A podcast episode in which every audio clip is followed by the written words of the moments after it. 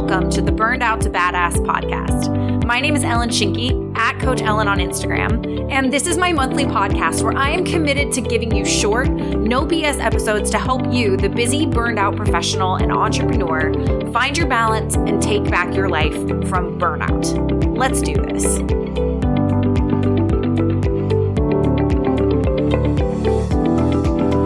Well, hello, my friend, and welcome back to another kick ass new episode of Burned Out Badass. This is the first episode that I am recording in my brand new studio. Very excited about it. Not like a podcast studio, like apartment studio. I felt like I needed to clarify that. But I'm very, very excited for today's topic. This is one of those topics that's like, it seems it's always relevant, right? And I literally just finished like an hour ago as I record this I just finished doing a speaking presentation where a big chunk of what we talked about was about boundaries. And so much about boundaries is about saying no, right? So, we're going to be talking today about how to make saying no easier. What are some things that we can do? Before we get into that, I wanted to quickly give you a heads up and make sure you're aware that this month's content inside of my membership is now available. We are focused on behavior change and habit formation this quarter inside of my membership. We are talking this month all about troubleshooting habits. What should we do when our habits aren't working?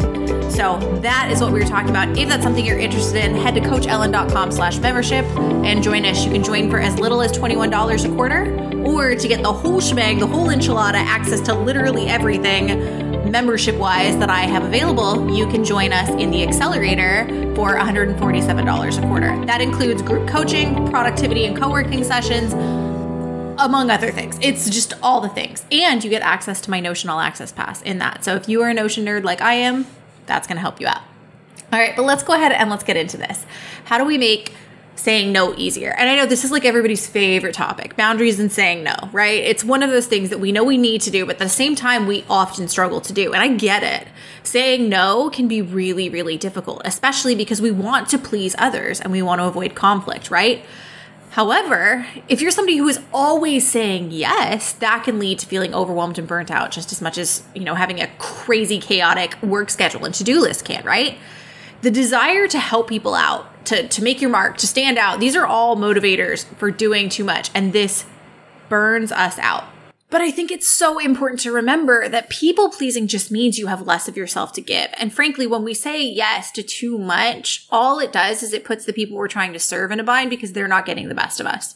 So today we're going to talk about some ways to make saying no easier. And as usual, if you go to coachellyn.com slash podcast, I've got a companion blog, I've got a YouTube video, um, and I've got any of kind of the things that I have announced and talked about on that page that is associated with how to make saying no easier, this, this post. So definitely check that out. But in today's episode, what we're going to be talking about is why it is so hard to say no, why that can feel so hard, some alternative options to saying no outright, and also just some ways to make saying no easier. So let's start with the probably the elephant in the room. Why is saying no so hard for some of us? And really, this comes down to one word guilt. Many of us struggle with saying no precisely because it can be interpreted as a form of rejection or just a way of letting others down. And a lot of us, we are either natural helpers or our upbringing has groomed us to be people pleasers. It's really not uncommon to feel that saying no might harm our relationships or make us appear selfish. I actually think the scariest part about setting a boundary isn't the boundary itself. It's about how people will react to that boundary. Like the, I think the constant concern is what if I piss them off? Right? Furthermore, you know, there's societal pressure, pressures. There's a pressure to always be productive, to be available, and this be, makes us feel guilty for taking that time for ourselves and for not constantly being available available to support other people. I cannot talk right now, so blah, blah, blah. sorry that I keep stumbling over all of my words. Uh, but nevertheless, it is crucial to keep in mind how powerful saying no is. It's a powerful form of self care. It affirms our boundaries and it helps us to prioritize our needs, our mental and our emotional and our physical well being. We need to set limits for ourselves because when we do, we give ourselves the chance to pause, to reflect, and to recharge our batteries. And that is so stupidly important for us to do really, if we get better at saying no, really the effect of that is it allows us to be more effective. It allows us to be more compassionate and compassion is the end all be all of burnout recovery, in my opinion. So let's talk about some things that you can say instead of saying no. It might be silly to think about, but I actually think the best way to make saying no easier is to, well, not say no. When you are faced with a situation where you need to decline something, you need to decline an offer or a request or whatever, it can be challenging to do so because it, again, it makes us feel guilty, but also makes us feel confrontational. But what I found to be very effective is to use alternative phrases instead of outright saying no. These allow us to do two things. They soften the blow toward the person on the receiving end of the boundary. They allow us to be polite and respectful in our communication, but they also pr- preserve our boundaries. So some examples that we can say. You can say, I would love to help, but I'm not able to right now.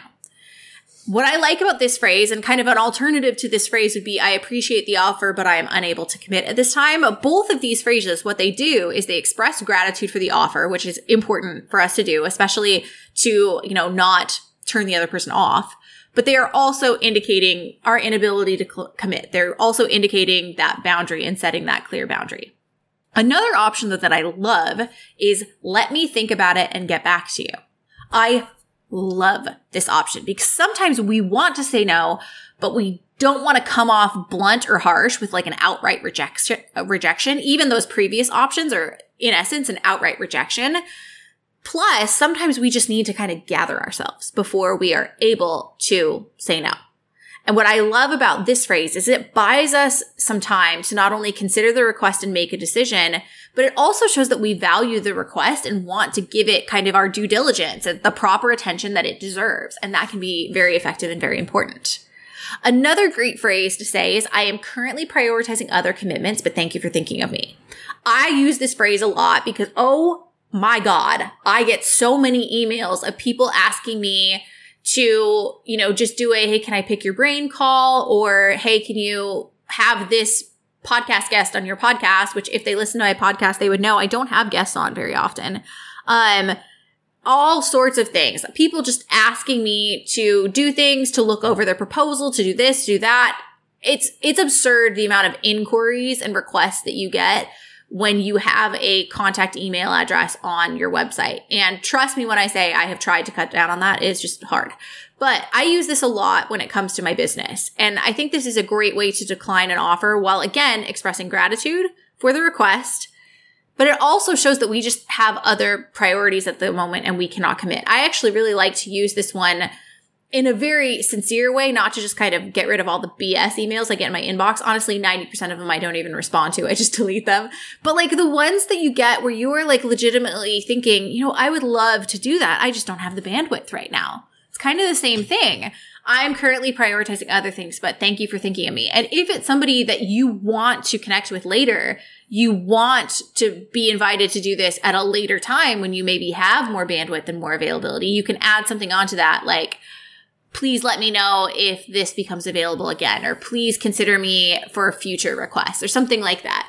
So it sets that boundary, but it lets people know that this isn't like a closed door. It's just that I don't have the bandwidth right now. I think that's what this one really says for me. Last but not least is another great one for a work context.